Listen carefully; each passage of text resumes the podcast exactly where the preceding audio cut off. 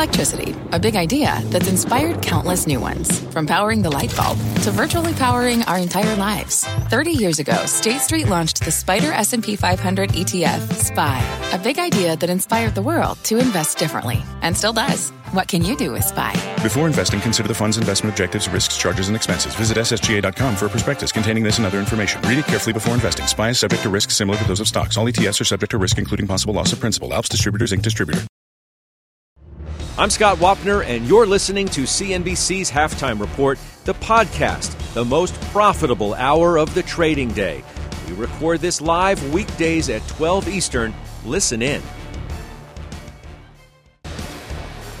All right, Carl, thanks so much. Welcome to the Halftime Report. I'm Scott Wapner here at Post 9 today, front and center this hour. Earnings, new records for stocks, where to put your money right now. That is our focus today. We debate it with the investment committee, and joining me for the hour are Bryn Talkington, Brenda Vingello, Steve Weiss, Jim Labenthal, Joe Terranova. Nice to see everybody. Let's begin by checking stocks. It was another new record high today for the NASDAQ. You can see we are now in the green across the board. Yields on the 10-year 137. We continue to watch that. Tech, discretionary, REITs all hitting new highs.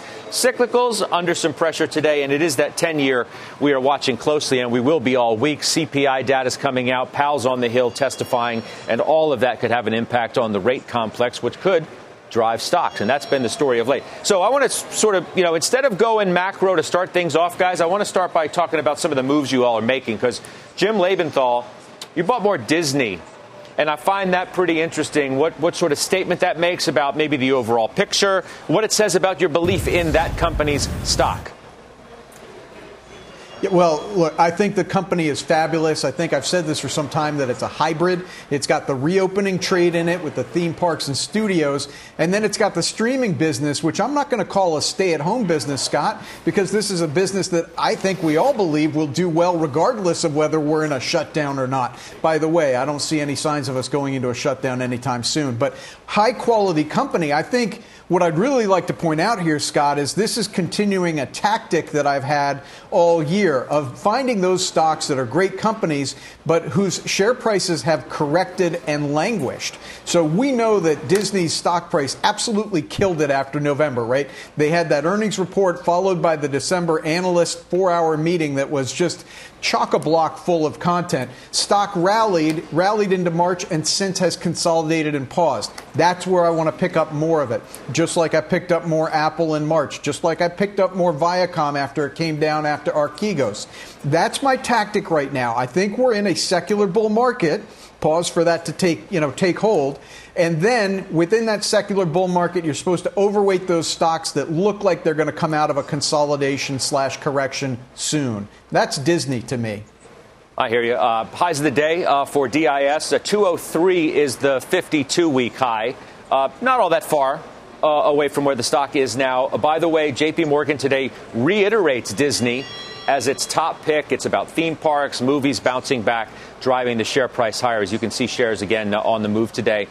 Interesting, Brenda, this was one of your picks in our stock summit not all that long ago.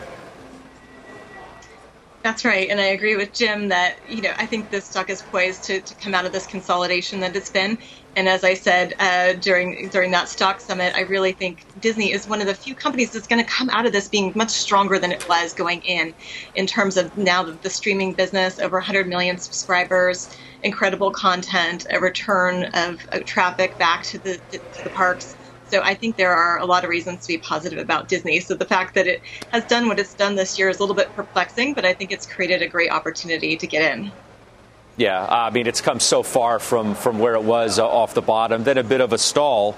But we are looking at a reopening story that could be beneficial to those shares going forward. All right, Steve Weiss, in a market where we're once again debating growth versus value, cyclical versus growth, et cetera, you bought more you bought Taiwan Semi again, right? You had owned it.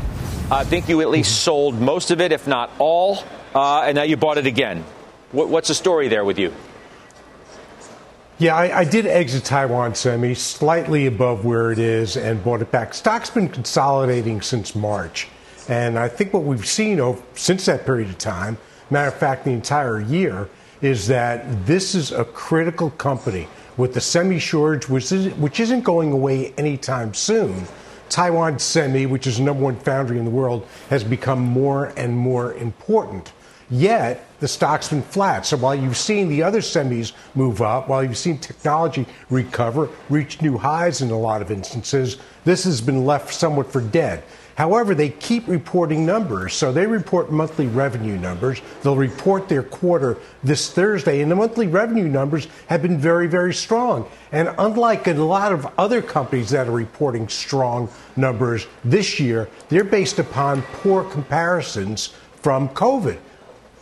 Taiwan Semi was never like that. Through COVID, they did quite well because while others shut down, they continued to pump out, continue to do well. And yet it's not getting credit for that. So I believe at roughly a market multiple on forward earnings that this stock is compellingly cheap. It's like a utility, except it's a utility with pricing power, with innovation. So I see the risk is very, very low, and I think it should get re-rated higher. There's a lot of the street that's still holding it, just saying hold, and doesn't even follow it, or it's followed in Asia. So I think it's a great opportunity to buy this stock, which is going to perform for years to come.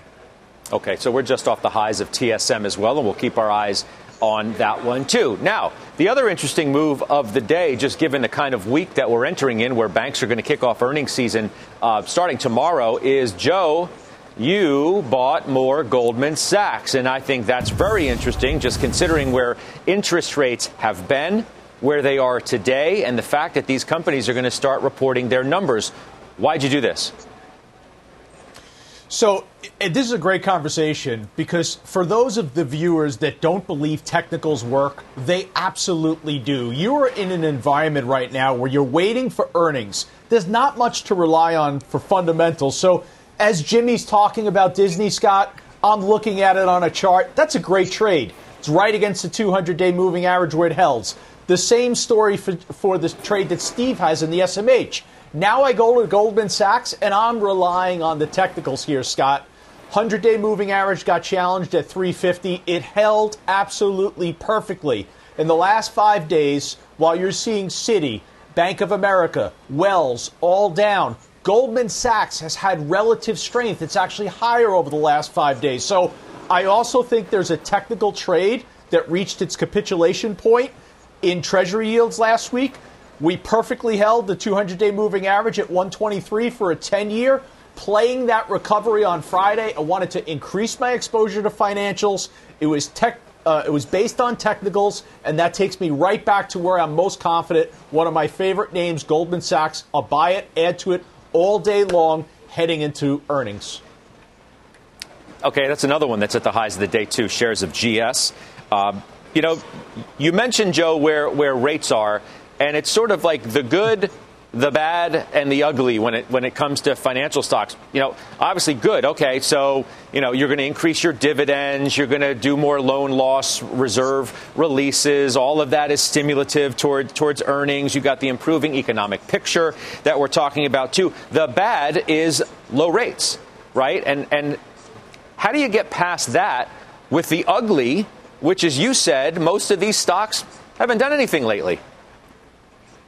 Correct. Well, I think you lean a little bit towards capital market-oriented financial names, not really the pure play money center banks that have the sensitivity and correlation to where net interest margins are going to be based on whether a 10-year treasury goes up 25 basis points or down. So the private equity names, let me give you a few. Blackstone, KKR, I believe in those. On the capital market side, you could own some of the exchanges, whether it's the NASDAQ, ICE, CME, Morgan Stanley, and Goldman Sachs. To me, that's the most diversified of the large investment banks, and those are the two names that I own. Okay, so Bryn, back to Goldman Sachs before we broaden it out to more financial ideas, which plays right into a holding that Brenda has. Bryn, you own calls in Goldman as well as shares. Yeah, so I think that what Joe brought up about paying attention to technicals is really important. So as an investor, before you buy a stock, I think you want to look for three things. You want to know sentiment, you want to know fundamentals, and then you want to know technicals. And I think from, sentiment to, Scott, what you just pulled out is sentiment somewhat negative on the banks because of rates. I think sentiment's also negative because of the terrible loan growth. And I think that You can go to the St. Louis website, St. Louis Fed website, and look at, you know, loan growth at the big banks. And it's been terrible. They're not lending, maybe because people don't need loans, because whether you're a consumer or a company, you're so flush with cash, thanks to the Federal Reserve and thanks to the stimulus checks. That being said, that really doesn't apply to Goldman. You know, Goldman is going to generate revenues from equity trading, fixed income trading, and investment banking. And so I think this type of market plays right into Goldman's wheelhouse. And I think that's why you're seeing it catch a strong bid today going into earnings, is because those three levers should do really well this quarter. And I think typically Goldman, if you look back the past 10 years, they typically beat about 87% of the time on the upside. So I think that they'll have good numbers tomorrow morning, and I think it's a good example of how they're different than some of the other big banks like a Bank of America or a Citi that are much more reliant on that loan growth, which we just haven't seen happening, which I know people will be looking at tomorrow. Yeah, I want to note again for all our viewers, shares of Goldman are right now highs of the day, so we'll keep watching that. Now, you guys talked about, okay, private equity, Joe mentioned, which, Brenda, brings me to you and your holding in BlackRock, and it just, I guess, stimulates a conversation, if not a debate, on which types of financial stocks right now are better to own, whether it's fintech, whether it's the private equity names, Blackstone, BlackRock, and some others that are publicly traded, or the traditional money center banks, which really get the ball rolling in terms of earnings. Yeah, I think there's different drivers, even though they all kind of get lumped together. There's absolutely different drivers of the businesses here. And when it comes to something like a BlackRock, you know, we've seen over the last couple quarters, and we would expect to continue here, is that they've really been bucking the trend and seeing fees move higher, which is not a trend that has really been happening. We've seen many, many years of fees coming down across the board, especially with passive vehicles out there. But BlackRock has done an excellent job of launching a lot of new product that does carry a higher fee, and so they've been able to not only have more assets come their way, but it's been at a higher fee level. So that's been certainly a positive trend that they've seen there, but it's very different from what might be happening at a money center bank. Although I will say that something like a JP Morgan, which is a very diversified bank and includes an asset management business, there is some correlation there with the asset management business side. But otherwise, I'd say they are pretty different animals here. But both experiencing a positive trend. Yeah, another stock right now, as we're talking about it, at the highs of the day, JPM, up 1 2/3%. I want to go to Mr. Financials right now, a.k.a. Farmer Jim Labenthal, because he told you last week how much he just loved this sector. I mean, it was pouring out of him the amount of love he had for financial stocks. But I'll hit you with this. So money centers, private equity, or fintech, Jim? And don't give me all three. Yeah. No, I'm not going to, but I am gonna be honest and say I've just completely missed fintech, okay? I'm gonna be honest. I think it's too late for me to get into it right now, but I have a ton of respect for PayPal, Square. Now, having said that, you know, I have to say money center banks, okay? And here's why. Bryn actually went to this, but I don't think she stated it strongly enough. We know that loan demand has been terrible. And one of the reasons why is if you take a look at revolving credit, i.e. credit cards, people have paid down their credit cards with a lot of the stimulus checks that have come in over the last year. Now, there will be more stimulus like the earned income tax credit, but there's not going to be as much stimulus. And you're already seeing a hookup in revolving credit. It's very clear to see. Now, credit cards have a much higher net interest margin than, say, your traditional commercial or industrial or home mortgage loans. Credit cards are where the money center banks are going to make a lot of money as stimulus ebbs, as the consumer continues to consume and the economy continues to expand. That revolving credit is going to be very important to the earnings power of the money center banks. So, look, I know I missed fintech, but I'm very comfortable staying with the money center banks. Now, if you're talking about credit cards, Bryn, why don't you just go, you know, if not pure play credit card, certainly at least more along those lines. Pete's Capital One, I know you're taking a look at that. American Express today was reiterated top pick over at Wells Fargo. They bumped the target to 200 from 185. It's obviously an economic reopening story. Why not one of the more pure play credit cards rather than having to deal with the interest rates and that interest margin and all the hair that's on the bank stocks right now? Yeah, I mean, I agree. I've owned PayPal, first of all, for a long time. It was one of my top picks in January. I think that's just a secular trend, and they're doing, you know, they're executing on so many different levels. I think from the credit card space, I mean, I don't own Capital One. I'm looking for an entry point. Their earnings come out, I want to say July 22nd. I don't like to take a new entry point a week before earnings, so we'll see what happens. But I think that is a secular grower, and I think so. A Capital One going forward, I think, outperforms, let's say, a Bank of America. And so I definitely think this is a time in the financials to pick your spots. Because on the other side, then you have like a Wells Fargo, which is just like a turnaround play. And so I do think this is a really good opportunity to pick your spots within financials and own, once again, a PayPal, a Capital One if you get an opportunity, Goldman Sachs, because those companies aren't so reliant on net interest margins. And, hey, you could just go buy a Visa and call it a day because, you know, if you pull up a chart of Visa, that stock just continues to go at a 45-degree angle higher. Yeah. So, you know, Steve Weiss, if we wrap up this part of the conversation, I'll have you react to what Adam Parker is writing about today. He says they'd be neutral on the banks heading into earnings, as many have seen strong multiple expansion. So what's the right play here? Do you buy these stocks? Do you stay neutral? Or do you look for, regardless of the moves that they've had, the PayPals, the Squares, and some of the more, let's say, you know, fintech plays that hit squarely in that spot?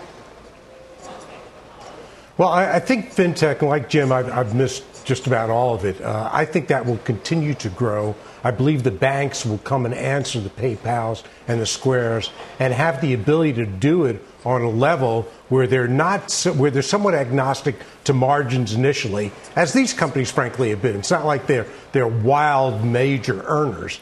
But here's the caution I would say, before I get to that, in terms of Adam. Yeah, I don't expect much out of this quarter. We've seen the bounce back. It's going to be, the stocks will move as the yield curve steepens. But here's the caution. The caution is that loan growth also has not been strong because we're seeing alternative areas of financing. So we had the first M&A transaction last week, I forget which deal it was, where none of the major banks were involved in bridge financing or anything. That's the first time I recall seeing it. It was private equity funds. So that's going to continue to be an albatross on the banks because that was very high margin business for them. So I think you've got to be very, very careful to where you go. It's going to be the relationship banks that do it. Goldman is what I own. B of A is what I own. Very comfortable owning them. And I think they're extraordinarily cheap here as I look out 6 months in a year with rising yields. Okay, XLF, highs of the day as well. All right, Joe. So, Scott, you got to be a little selective, okay, when it comes to the kind of financial stock that you're going to buy, and it's more difficult, right? So why not just buy tech stocks? Why not buy what's been leading? Why go through the agita of trying to figure out which part of the financial complex is the one that's going to work for you? We have another record high for the NASDAQ today. You've got a low-rate environment. You have concerns about the Delta variant. In other words, isn't this the perfect environment for tech to continue to work? It certainly has been over the past several weeks, and I don't think if you were to believe that yields are going to recover from this level and maybe push back towards 1.50 for a 10-year, that you move away from your mega-cap technology holdings because there's durability, there's sustainability in the growth of their earnings. And I think that incorrectly, market positioning reversed from having overweights to really an underweight positioning towards mega-cap technology. And you kind of had this chase for performance here over the last 4 to 6 weeks that was really represented in Apple and Amazon, which had been underperforming. So I want to maintain my exposure. I'm there with Alphabet, Microsoft, and Apple. And as it relates to the financials, one thing we left out of that conversation, if you really want to generate alpha and you believe that rates are moving higher, guess what? Regional banks are the best place to be, whether it's Fifth Third, Huntington Bank, Synchrony. These are the names that you want to own, but don't move away from your technology exposure. I want to stay with that. All right. So, Bryn, you're highly qualified, I should say, to talk about tech today from all spectrums, okay? Because I think you're the only one on the program who actually owns Cathie Wood's ARK funds, the ARK ETF, the Innovation Fund, the ARKK, along with some of the mega cap bang names like Apple, even though I I do recall you telling me you trimmed that position several months ago. You own Microsoft, you own NVIDIA, you already talked about the fact that you own PayPal, you own the Qs, you own Roblox, so you own, mega cap, you own mega growth. Where is this space right now? Have some of the Cathie Wood stocks come down enough that you'd feel comfortable adding to at these levels? So we as a firm and myself personally initially invested in ARKK in March of 2020. So call it luck, timing. It was in the 30s, right? And so we wanted to make an allocation there. And so the reason why, and so fast forward today, I think ARKK is around like 127. We reduced that in December of last year because the flows were just crazy. We were talking about it every day.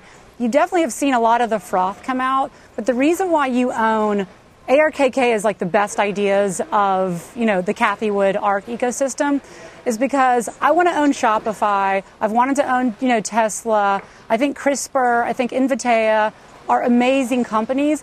But the entry points are always so high, and they always seem like expensive stocks. Well, when you buy those ARKK, you get Shopify, you get Spotify, you get CRISPR, Invitea, all of those great names. I know everyone just talks about Tesla, but you really get to own these truly strong secular growth companies that have, I think, long tailwinds.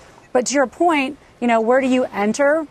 I think in hindsight, that $100 level was a great point, but it didn't feel so good. So, I own it. I haven't added to the position yet, only because I have a decent-sized position, but I own it for the long term. The Qs, I'll say, are my version of the S&P 500. Once again, that owns NVIDIA, that owns Tesla, that owns all of those FANG names in size. And so that's how I want to get my growth story. But I want to balance that with energy names and some other names that I think are deep value that also have secular tailwinds in a different way. So I think this is a bigger question on portfolio construction. But I'm a big fan, obviously, of ARK, of the underlying holdings, and think that more people should have a longer-term time horizon and just, don't try to pick the absolute bottom because that's impossible to do. Farmer Jim, obviously, he's told you about Apple. He's got Amazon and Facebook and Alphabet and Microsoft. And he told you that he didn't want to buy PayPal here because he missed fintech, but he sure is happy to own that Twilio. Right, Jim? No matter of that valuation. Yeah, I don't even know. What's the valuation of Twilio as compared to some of these other names that you don't feel comfortable owning? You're a little tough today from the New York Stock Exchange. I just want to know. Inquiring minds want to know, right? I mean, not all high multiple stocks are created equal, I suppose. It's absolutely an appropriate question. Here's what I'm doing with Twilio and Salesforce. Those two together represent 5% of my portfolio, and I put them in that category of hypergrowth. That does include the fintechs. It does include Tesla. It includes a lot of the software stocks, a lot of the Cathie Wood stocks. The 5% weighting is what I want you to key in on. That's my way of saying maybe the worst is over for these stocks, but I really don't think so. And if they come down, which is what I think is going to happen, Scott, I'm going to add to my Salesforce and Twilio, and I might add a few other names. So this is what you do when you're running a portfolio. You're not that sure. That's what you're hearing from me. I'm not that sure. That's why I bought small positions in those companies. I could add to them and will if they come down, as I suspect they and that sector will. But I am not buying more of those or their ilk today. Much more happier buying those financials. Much more happier buying those Qualcomms of the world. Much more happy. Okay. Let's wrap up our A-block today, Brenda, by going a little bit big picture. Mike Wilson, Morgan Stanley, he's with us later in the week, by the way, so we can talk to him face-to-face about the calls he's made lately, which include a 10 to 15% correction that he is looking for. He's talking about the rolling correction now is only 25% done. You agree with that? You think we're heading for a 10 to 15% correction? It's hard to know exactly what the catalyst for that would be, especially as we're sitting here right before what's likely to be a pretty strong earnings season. But I'll say, that certainly there's going to be Fed taper talk. There's going to be more inflation figures coming through. So there could be something from the macro standpoint, as well as, overall disease state. that could lead to a correction. It's normal in most years to have a double-digit correction. We haven't had that yet more broadly, although I'll say that many sectors have experienced corrections or a pause this year and have since recovered from that pause. So I don't think it's completely out of the question, but you know, I think those kind of corrections really create opportunity to buy the names that might be on your shopping list. And you've been waiting around and maybe they've been too expensive to get involved with. But I think those types of opportunities really can definitely be good ones, especially against a backdrop where the economy really is improving and there's still a ton of support. So we should see the stock market recover from a correction like that. But again, it creates opportunity. Yeah. Joe? So here's where Mike is onto something that's really important. First of all, the 10 to 15% lower for the overall market, forget about that call. If you're really interested in that call, come to Long Island, sit in my office with me and trade S&P futures and we'll see how much money we could both lose. The real story is the rolling correction, Scott. That's where you have to pay attention. That's where the opportunity is, because that allowed me to get into CrowdStrike below 220. That allowed me more recently to get into Honeywell. I agree with Mike. I think these rolling corrections are absolutely going to continue through the remainder of the year, and that's ultimately where your opportunity source is. Well, what part is not going to have the rolling correction? I mean, it's going to hit. What isn't it going to hit? It's already hit. So far, we have not seen. Go ahead, Joe. So far, we haven't seen it. We haven't really seen it in energy, and energy is in a peculiar place because there's been a relative underperformance in the equities relative to the spot price. So that's kind of a little bit of a riddle to figure out, but we really haven't seen it there yet. Jim? Yeah, thanks, Scott. And Joe, I totally agree about this rolling correction. I have some of my folks at work looking into this for me because I want to know an exact answer of how many stocks in the S&P 500 have not corrected this year. The only two that I can think of are Google and Microsoft. Now, maybe on the show we're going to come up with 5 others.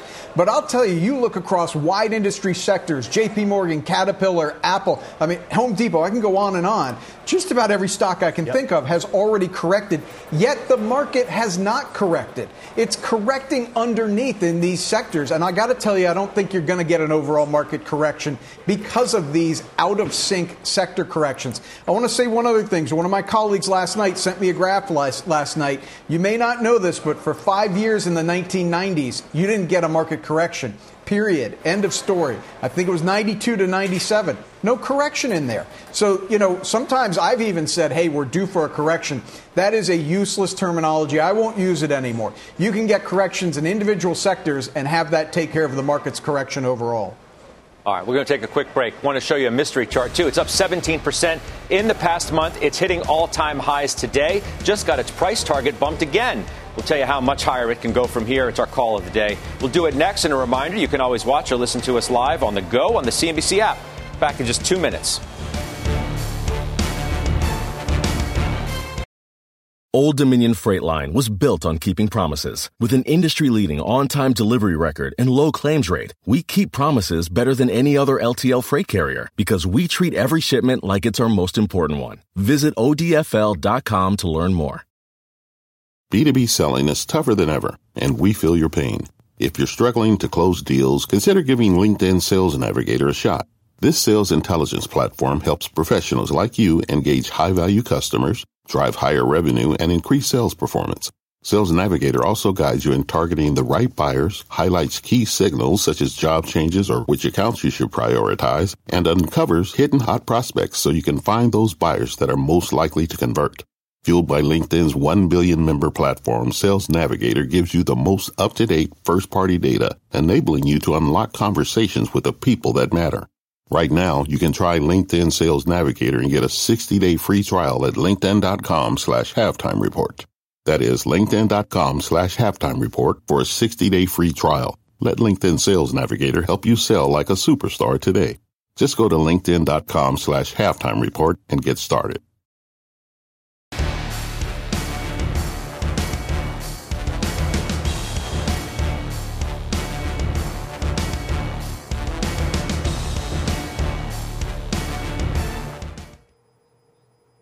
Welcome back to the Halftime Report. I'm Rahel Solomon, and here is our CNBC News update at this hour. In Surfside, Florida, the death toll has risen to 94 from the collapsed condo. The mayor of Miami-Dade County announcing today that 4 more bodies have been recovered. 83 victims have been identified, and 22 people remain unaccounted for. And on the news tonight, the increasingly difficult job of finding victims and identifying their remains. Britain's health minister says that England is going ahead with plans to end nearly all COVID restrictions next Monday. The minister telling Parliament that now is the right time to move the nation closer to normal life. In Louisiana, former Governor Edwin Edwards has died. Edwards dominated state politics for decades before being convicted for racketeering and then spending 8 years in prison. Edwards was 93 years old. And in Tampa Bay, the Lightning celebrating their Stanley Cup championship win with a boat parade through the harbor. Hundreds of boats, as we see here, taking part as the Lightning bring home the Stanley Cup for the second year in a row. It's become a bit of a dynasty. Scott, I'll send it back to you. Okay, Rahel, appreciate that. Thank you very much. All right, take a look at shares of Chipotle hitting all-time highs today. Price target gets bumped now, Joe, which you own. RBC takes it to 1,800 from 1,750. What do you think of this here, Joe? I'd like to see him take it even higher because I think that's absolutely where Chipotle is going.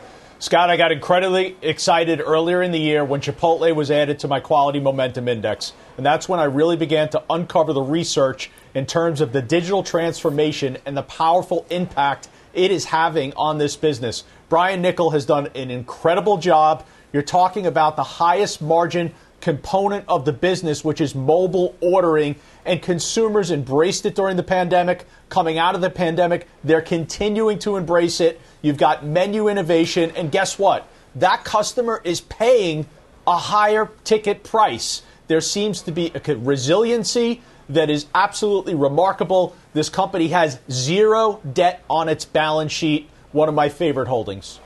They got pricing power is what you're talking about, right? Without question. Yeah, that stock, as we said, all-time high today. All right, Brenda, Chevron. We mentioned energy for a moment earlier, but Chevron initiated, outperformed today from BMO. Price target goes to 123. That's a 25% upside from here. Brenda? Yeah, we would agree that this is, a very high quality name within the energy sector, really one of the most pristine balance sheets, a lot of capital controls. But when we look at the big picture perspective, oil prices bottomed in April of last year. So we really have a strong year-over-year growth in oil prices, which should be beneficial to free cash flow growth. We really think that we're going to hear more about the energy transition that Chevron has embarked upon, which in the shorter term is going to be money spent and perhaps not much of a return, but really a necessity as this industry really evolves. But also here in the short to intermediate term, I mean, we're still very dependent on oil globally. And so I don't think this transition is going to happen overnight, and that should create a lot of strong demand. Jim Labenthal, Greenbrier, you remember that name? I love Greenbrier. Of course I remember it. I'm not in the stock right now. I saw the double upgrade from... You love the name. You love the name. Why'd you sold it? Scott, do you... Sold it, February. Scott, look behind me. I've got railroad books right here. You know I love a company like Greenbrier. But I'm not going to own it right now, and here's why. As much as I love what they do, this is as cyclical a company as you can possibly imagine, bending metal into rail cars. And every once in a while, they slip up. It's just what happens. Maybe steel prices go up. Maybe, a piece of machinery breaks. You have to buy this stock when they slip up on earnings, not when they just killed their earnings and Bank of America gives them a double upgrade. Wait for them to slip up on earnings. I'll be back in. You know I love railroad stocks. See, I know, but it's not like the stock's getting a massive boost from a double upgrade. You sold it at $46 mid-February. Yep. In your mind, yes. Do you have an idea of what a number is that you'd be willing to buy it back at? Forget about, the mechanism that gets it there. What's the number? I think you're below 40 again in the next 12 months, and that'll be a steal. It just happens. Every 12 months they've got a hiccup, and it'll be below 40, and you'll buy it, and maybe then you'll get to that 52 the Bank of America has. But for this risk, you need to have that sort of return. You can't buy it here at 43, 44 for the 52 exit price. Yeah, the 52-week high, by the way, is 50. It's up 75% in a year. Obviously, if you've moved closer to a full-scale reopening of the economy, a stock like this is going to have had a nice bit of track in front of it. All right, let's take a quick break. Up next, we'll talk about the big ETFs you need to watch today. Before we do go to break, take a look at some of the stocks hitting new highs today. Albemarle, I've heard that name on this program before. Domino's, that one too. And AutoZone. We'll be back right after this. What does it mean to be rich? Maybe it's less about reaching a magic number and more about discovering the magic in life.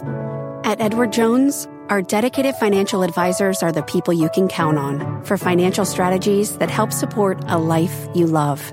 Because the key to being rich is knowing what counts. Learn more about our comprehensive approach to planning at edwardjones.com/findyourrich. Edward Jones, member SIPC.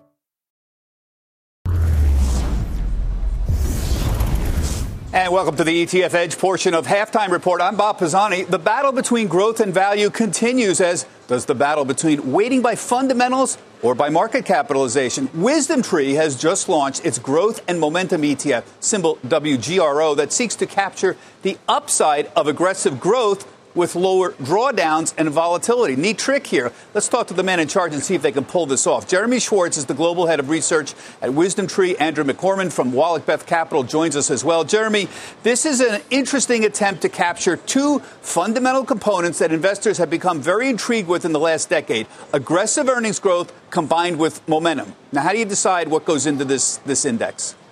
Now, we have really unique partners on this index as well. Some of the earliest growth investors, Bill O'Neill, the founder of Investors Business Daily, has the Can-SLIM methodology for identifying growth stocks, has created this unique methodology saying when you go to growth stocks, most of the indexes have no regard for tactical entry points, tactical exits. How do you not find stocks that are overly crowded? And so this is hopefully going to give you some of those prime O'Neill-style growth stocks with those downward volatility adjustments to avoid overcrowding, finding the right entry points and exits. And when you think about where momentum has been, most momentum funds, the academics say you should rebalance monthly. The most popular momentum ETF only trades twice a year. So it really solves both of those factors, growth and momentum. Yeah, that's MTUM you're referring to. Now, Andrew, this issue has been debated for decades. Why have an index market cap weighted when it makes more sense to weight it by, say, fundamentals, by, for example, earnings growth or dividends or momentum or even sales? Is there any evidence that weighting by fundamentals works better than weighting by market cap? And if so, what fundamentals? Tell us. Here's the sort of thing. I won't argue the fact that if an S&P 500 with a 30-year time horizon is going to, and a low cost, is going to outperform everything. But what's the reality? Not everybody has a 30-year time horizon. So let's just focus on one factor, momentum. The thing you have to understand about momentum, it looks a lot like growth stocks, because that's where the momentum is right now. But momentum has no bias, right, at all, and does not discriminate. So what does that mean? Well, those names can go up regardless of any fundamentals or technicals, or just the momentum of that stock. I guess technical could be the money going into it.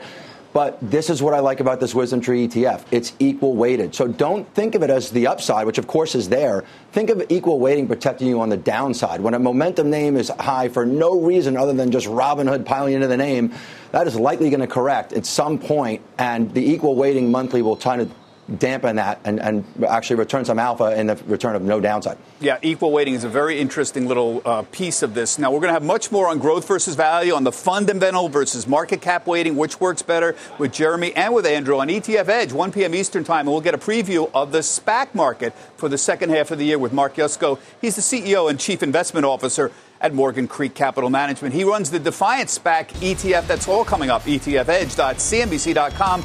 Halftime Report, back right after this.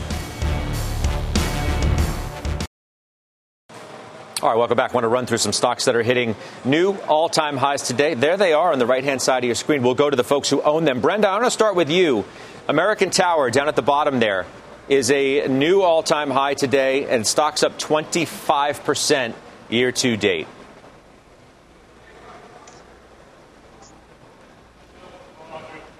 Brenda, you hear me?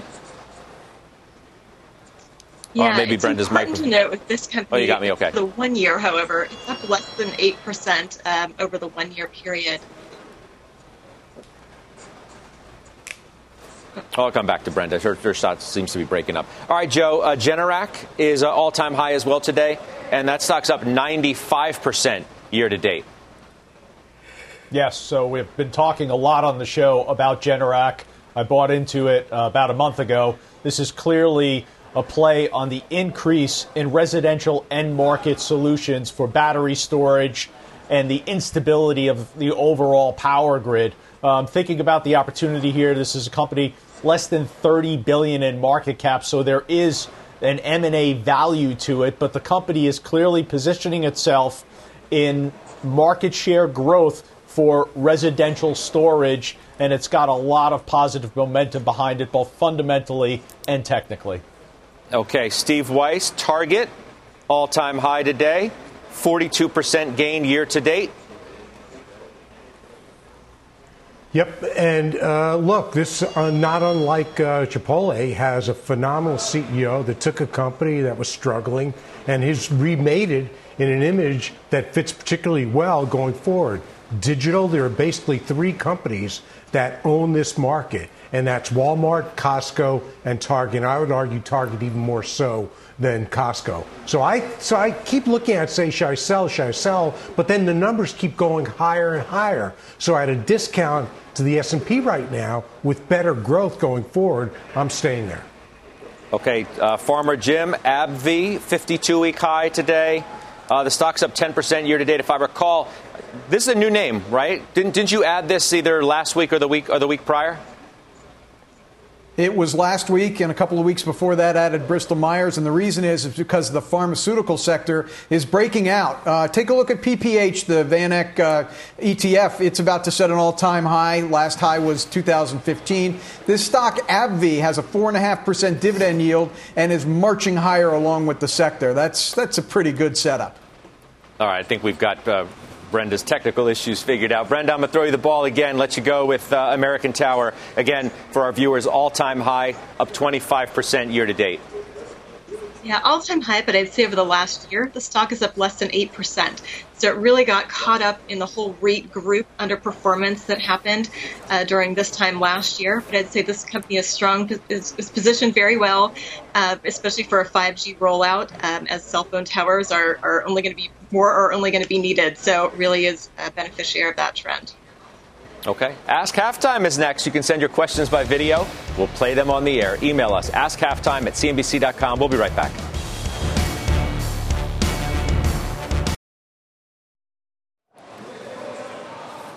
To your questions we go. All right, Bryn, you are up first.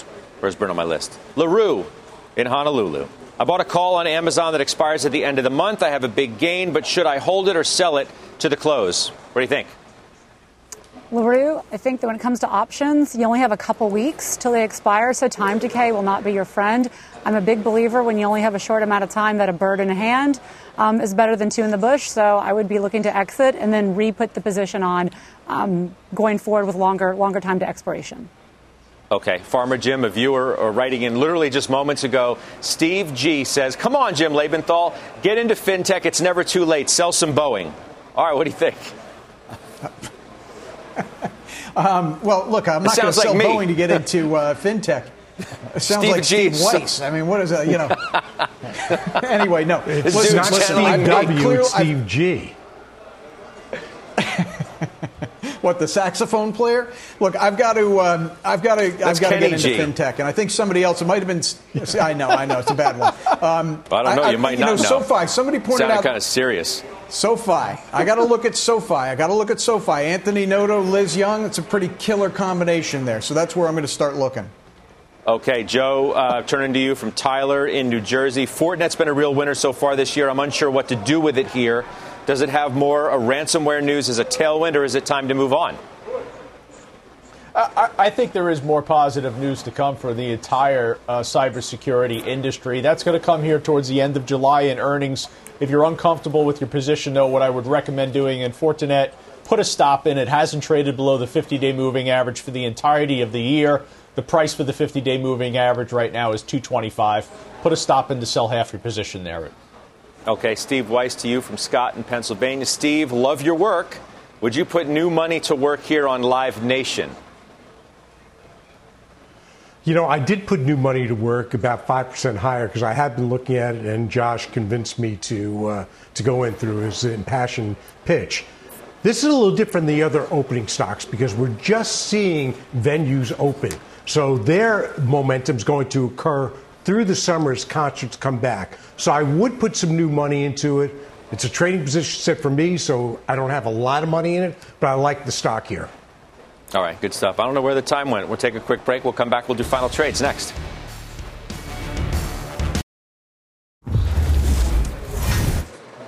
All righty, guys, let's do final trades. Bryn, you're up first. Jeppy, if you think the market's going to be range-bound, you get three sources of appreciation, capital appreciation, dividends, and selling calls on the S&P. Okay, thank you for that. Brenda, what do you have for us today? Salesforce. And it's underperformed the broader group for the year, has a really unique opportunity to continue gaining market share from existing customers. Joe T. Financial sector, Scott, capital market trade, T. Rowe Price, all-time high today. Oh, okay. Steve. XPO Logistics. Tomorrow you're going to have an investor meeting with GXO. So they split into two companies, one being logistics, one being transportation service. Tomorrow will be GXO. It should drive the stock higher. Okay. And finally, Farber Jim. So I think I've got to step into this new nickname you've given me of Mr. Financials. I personally added to Citigroup during the show. I'm giving it a big bear hug. Buy Citigroup right now. I did during the show. You bought Citi during the show. Wow. Yep. Wow, yeah, you had to do that after I gave you that new name. All right. Thanks, everybody. Thanks for watching as well. The Exchange starts right now. You've been listening to CNBC's Halftime Report, the podcast. You can always catch us live weekdays at 12 Eastern, only on CNBC. You seek the key, but first, you must learn the ways of precision, craft, and performance with Acura's all-electric ZDX. With a premium Bang & Olufsen sound system, up to a 313-mile range, and a Type S variant with an estimated 500 horsepower, the ZDX is their most powerful SUV yet. Unlock the energy when you visit Acura.com to order yours today.